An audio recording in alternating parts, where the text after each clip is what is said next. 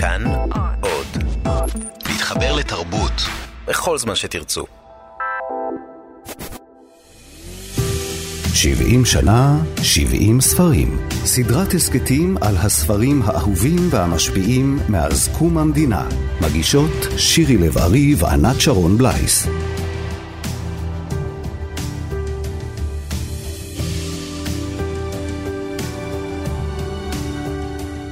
הספר הזה הוא קצת, אה, מבחינתי, מסע אל אחרותו של האחר. לנסות להכיר את האחר אה, באופן, להיות אחר. זה אפילו לא להכיר את האחר, אני רציתי להיות אחר, להיות לא שרה. שום גמדים לא יבואו. הרומן של שרה שילה שראה אור בשנת 2005 וזיכה את הסופרת בפרס ספיר לספרות. שילה לוקחת אותנו, הקוראים, לשנות ה-80, לצפון הארץ, לעיירה הסמוכה לגבול עם ארץ אויב, משם נשלחות מעת לעת קטיושות. זה נפתח עם סימונה, אם המשפחה שהיא אלמנה שש שנים, כשבעובד של הסיפור היא נמצאת שש שנים אה, אחרי מות בעלה. מסעוד, מלך הפלאפל של העיירה, מת, והסיפור, המחולק לארבעה חלקים, מסופר בקולותיהם של אשתו סימונה וששת ילדיו. דודי ואיציק, שני אחים שמגדלים בז אה, כדי להילחם במחבלים. אה, השלישי המדבר זה קובי, בחור בן 19, קובי דדון, מאותה משפחה כמובן, הוא הבן הבכור. והאחרונה, אתי דדון, אה, נערה בת 17. המשפחה מתפרקת בשל מותו של האב, בשל המצב הביטחוני המפחיד והקבוע, וגם סוד משפחתי אחד. נקרא עכשיו את הדבר הראשון שיצא, שעכשיו נמצא בחלק האחרון, חלק של אתי דדון, אבל כך פתחתי את הכתיבה. את הכל שכחתי כשהיא נפלה, אחת איומה שכיבתה את כל החשמל, ועוד אחת מיד אחריה, חזקה ונוראית ממנה פי מיליון. שום דבר לא זכרתי, וגם כל האחרים לא זכרו, המבוגרים והזקנים והילדים והתינוקות. כולנו שכחנו הכל וצרחנו. שלוש קטיושות נחתו כאן בעיר, שתיים מהם נפלו על uh, בתים, רק בנס לא היו נפגעים בנפש באירועים האלו. אירוע הפתיחה של הספר הוא למעשה נפילת קטיושה. חוקרת הספרות דוקטור קציעה אלון מספרת סיפור נוסף על אותה קטיושה שנופלת בפתח הספר ושולחת את כל אחד מבני המשפחה להתחבא במקום אחר. הקטיושה, שמנפצת את המשפחה, מנכיחה למעשה את המקום הזה שבו המוחלשים כלכלית, מי שנמצא בפריפריה, הרבה פעמים הוא גם הפגיע ביותר ברובד הראשוני ביותר של החיים עצמם. פגיע לקטיושות, פגיע לעפיפוני נפץ, ואחרי הצרחה שהתפשטה בחלל חדר המדרגות בתוך החושך הסמיך, העושה מכולנו גוש אחד, מרבה רגליים וידיים רועדות וגרונות פעורים, צף הזיכרון. ופתאום התחילו הילדים לקרוא אמא, אבא, וההורים הרגו את שמות ילדיהם, ומישהו צעק למה המקלט סגור, וכל המפלצת אחריו שאלה, האשימה, התחננה בעשרות פיותיה, למה המקלט סגור? אתם תבקרו בדירה שלהם, אתם תבקרו במקלט, אתם תבקרו ליד הבור שיצרה הקטיושה, ותקשיבו לשברים שיצרה ההגירה ונשמעים בתוך העברית של כל אחת מן הדמויות.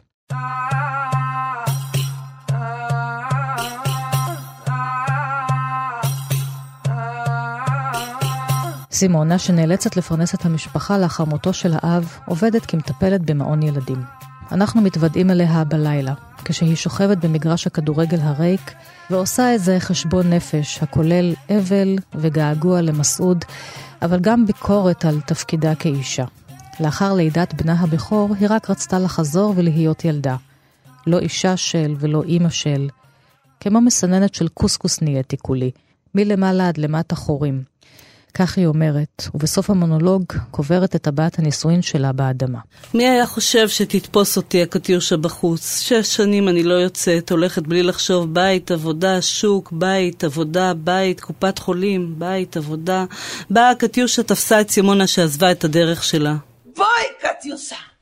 בואי! בשנת 2012 העלו שנטל כהן ורויטל איתן את ההצגה שנעשתה על פי הספר, וכך נשמעת סימונה שלהן המבקשת למות. אלוהים, אתה רואה איך סימונה רוצה לבוא אליך. תעזור להם. שיעיפו את הקטיושה כמו שצריך. רק לא להישאר בכיסא גלגלים. גם עכשיו אני חצי בחיים. שיורידו את החצי השני ונגמור. בשביל מה יש לי להיכנס למקלט? אני סופרת אותם מפה שהם כולם שם רצים למקלט, קובי, חיים, אושרי, אתי, דודי, איציק. אני אומרת לרגליים שלי ללכת לבית, הרגליים שלי לא הולכים. אני על הנדנדה של המגרש משחקים, הרגליים דוחפים את האדמה. יושבת בנדנדה של הילדים, אני מתנדנדת קדימה, אחורה, קדימה, אחורה. חושך מצרים. נפלה הראשונה, הורידה את כל החשמל של העיירה. רק המנורות של המושב בהר השני דולקות. הספר מתחיל במונולוג של סימונה ומסתיים במונולוג של אתי, הבת היחידה. והמקום הזה, שבו אתי, הבת הצעירה, למעשה מסרבת ללכת בדרכה של אמה ולאמץ את המודל שזו מציעה לה, הופך את הקטע האחרון של הספר, את המונולוג של אתי, לסיפור חניכה נשי, פמיניסטי. אתי היא הבת שמשמשת מעין אימא לתאומים הקטנים, שנולדו לאחר מותו של האב, והיא עושה הכל כדי לא להפוך לאימא שלה. שקר קטן, אבל מאוד מאוד משמעותי, אני רוצה ממש להקריא מתוך הספר. את אימא ועליזה, אומרת אתי, מצאתי בשירותים של הילדים. הן הוציאו מתוך תיקי הילדים חיתולי בד לבנים, נקיים ויבשים. וזה אחר זה הרטיבו אותם באסלה המיועדת לשטיפת החיתולים המלוכלכים. לא רק פחד ממחבלים היה במקום הזה, אלא גם פחד אה, אינטימי יותר. הפחד של העובדות במעון מן האימהות, מן המפקחות, וכאן נחשף הנושא החברתי והמעמדי במלוא מערומיו. אתי כפרה, אמרה עליזה, רק תשמרי לנו על הדלת שלא תיכנס לנו איזה אימא. ככה נעשה את זה צ'יק צ'אק ונגמור. ואימא אמרה, אלה אף פעם לא תשמעי מהם לא תודה, לא כל הכבוד על המפה שתפרתם לפינת בובות, לא כלום. איפה האף שלהם אלה? בשקית של החרא, סופרות את החיתולים. עליזה סימנה לי בראש להחליף את אימא. הבטתי רגע בשתיהן, רציתי לומר משהו ולא אמרתי כלום. לקחתי מאימא חיתול יבש להטבלה. התכופפתי והסתכלתי לתוך האסלה וראיתי את הפנים שלי משתקפים שם, כאילו נפלתי בעקבות אימא לתוך המים ההם.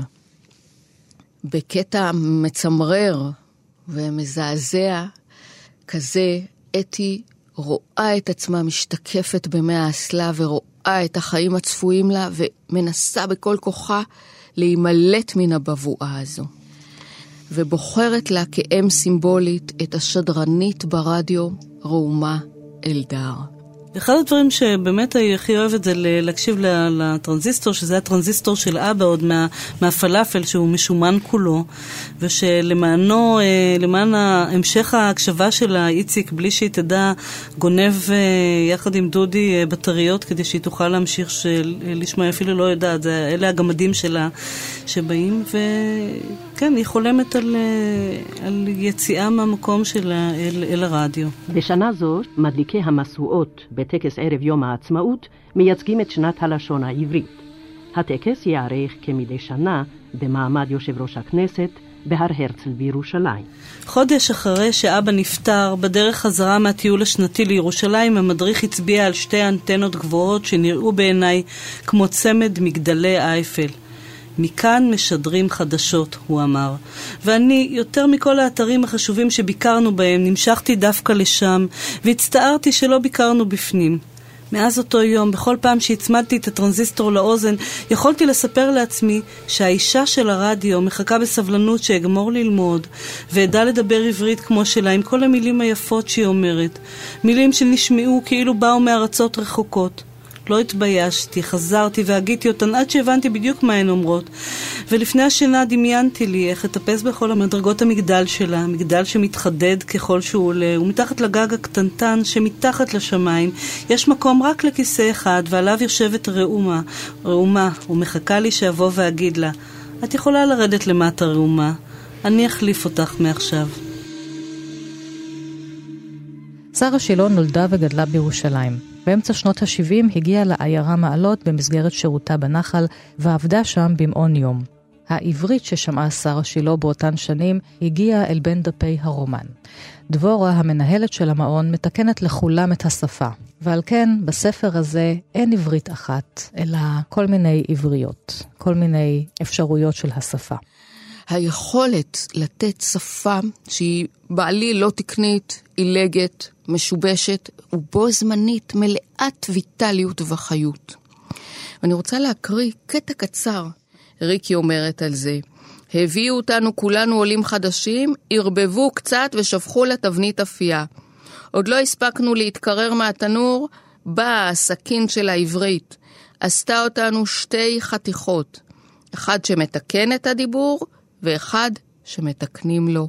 השפה היא יש בה אה, כמה צדדים. אני, אני יודעת שרגילים להגיד מתוך, אה, לתאר אותה מתוך מה שאין בה, אבל אני אה, אה, חשה אותה מתוך מה שיש בה.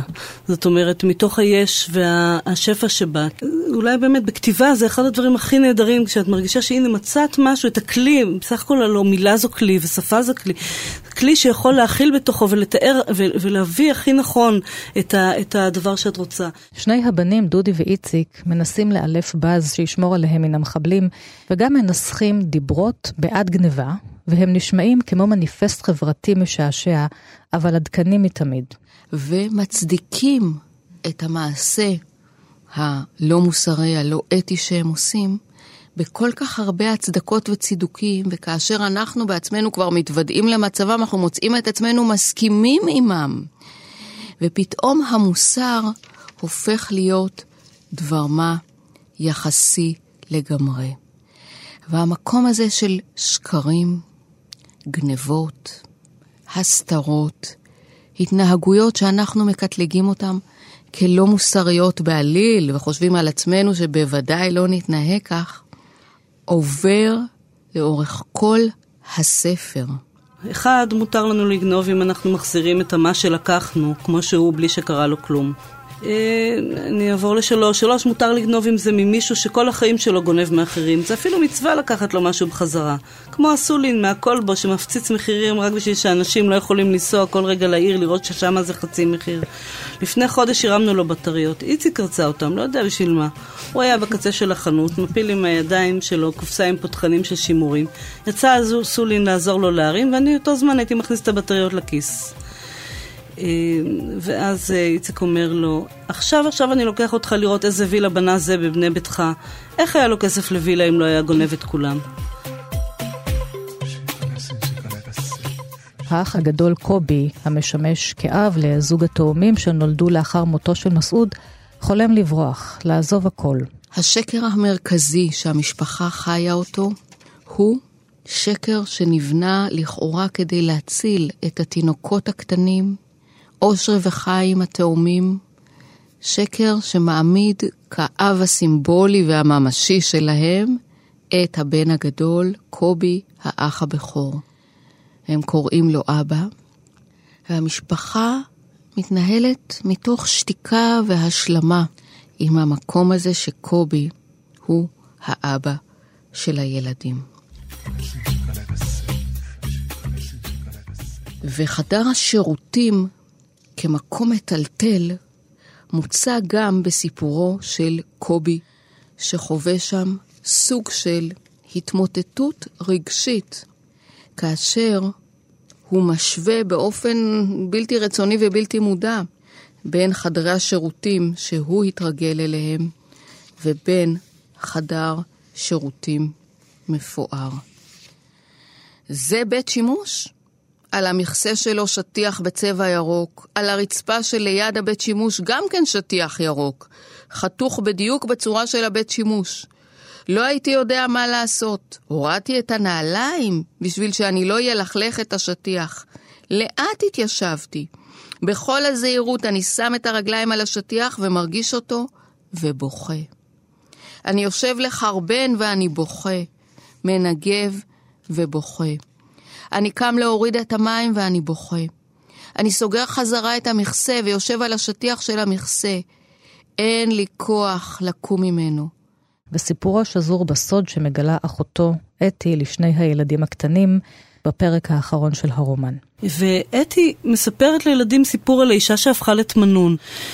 ואני כל הזמן, אני עצמי לא הבנתי למה היא מספרת את הסיפור הזה. כי הסיפור מספר בעיקר על איך, לא רק איך אבא מת, אלא איך אימא בעצם הפכה להיות אה, דמות שלא... לא מטפלת בהם. זה בעצם סיפור שאי אפשר בעזרתו לגלות לילדים את האמת. הוא סיפור שמספר את הסיפור של באמת מה מציק לאתי. זאת אומרת, זה לקח לי הרבה זמן לתפוס שאתי עצמה לא מודעת לסיפור שהיא מספרת. היא חושבת שהיא מספרת על אבא, אבל היא מספרת על הכאב היותר גדול שלה, שבעקבות אבא גם אימא איננה להם. היא הפכה להיות כמו מכונה שרק יש לה רק ראש וידיים, והיא רק אה, עובדת ועובדת כל הזמן. המונולוג של אתי, המונולוג החותם את הספר בעברית הנכונה והיפה והגבוהה, הופך אותה הלכה למעשה למספרת הסיפורים, למי שהגשימה את חלומה של שרה שילה כאשר היא כתבה את הספר הזה. ככה היא מנסה להבין מה הדמיון ומה באמת, אה, מה, מה מציאות ומציאותי ומה דמיוני ומה נותנים לנו הסיפורים. האם הסיפורים הם חלק מאיזשהו שקר או שהם דווקא אלה שעוזרים לנו לראות את האמת. ככה באמת יש בדיקה כזאת. המעמדות הנמוכים שהסדר השליט רומס אותם בצורה דכאנית וחזקה ביותר, מנסים בכל כוחם לייצר מופעים של אנטי משמעת. והמקום הקונפליקטואלי הזה שזה שם אותנו בתור קוראים, שאנחנו מאמינים בסדר החברתי, בצדק, ב... באמת, בכנות, חוסר השקר. מה ששרה שהיא לא מצליחה לעשות בספר הזה, זה להראות לנו עד כמה מיקרו ההתנגדויות האלה, כן, השקרים, התחמנויות, הגנבות הקטנות, הסחיבות, הן כמעט בלתי נמנעות, ואפילו בתור קוראים אנחנו לפעמים אומרים מוצדקות. הילדים בבית שלי, באחת הימי ההולדת שלי, ככה בשנים הארוכות שאימא כותבת ואף אחד לא, לא יודע אם יצא משהו מזה בכלל, ככה באיזו התלוצצות, עלו על המקרר מין... אה, דף שהיה כתוב עליו, זה, היה דימוי של כריכת ספר ככה מאוד גדול, והיה כתוב אה, את כל הציטוט מהספר. יאללה בנות, מה נדבקתם בכיסאות? אף גמדים לא יבואו לנקות לנו עכשיו. אז ככה סיפרתי את זה ליובל שמעוני, העורך את הסיפור הזה, והוא אמר לי, מצוין. אמרתי, אה, מה מצוין? אתה רוצה שנכתוב אה, את כל השם הארוך הזה? יאללה בנות, מה נדבקתם וכן הלאה? אז הוא אמר, לא, אף גמדים לא יבואו, זה שם נהדר. ואחר כך... אחרי כמה שבועות הוא התקשר ואמר לי, תשמעי שרה, הקוראים של היום עובד, הם רגילים לשפה מאוד גבוהה, והם יחשבו שנאמר אף גמדים לא יבואו, כמו גם גמדים לא יבואו, בואו נהפוך את זה לשום גמדים. לי זה התאים מיד, ברגע שהוא אמר את זה אני ידעתי שזה נכון.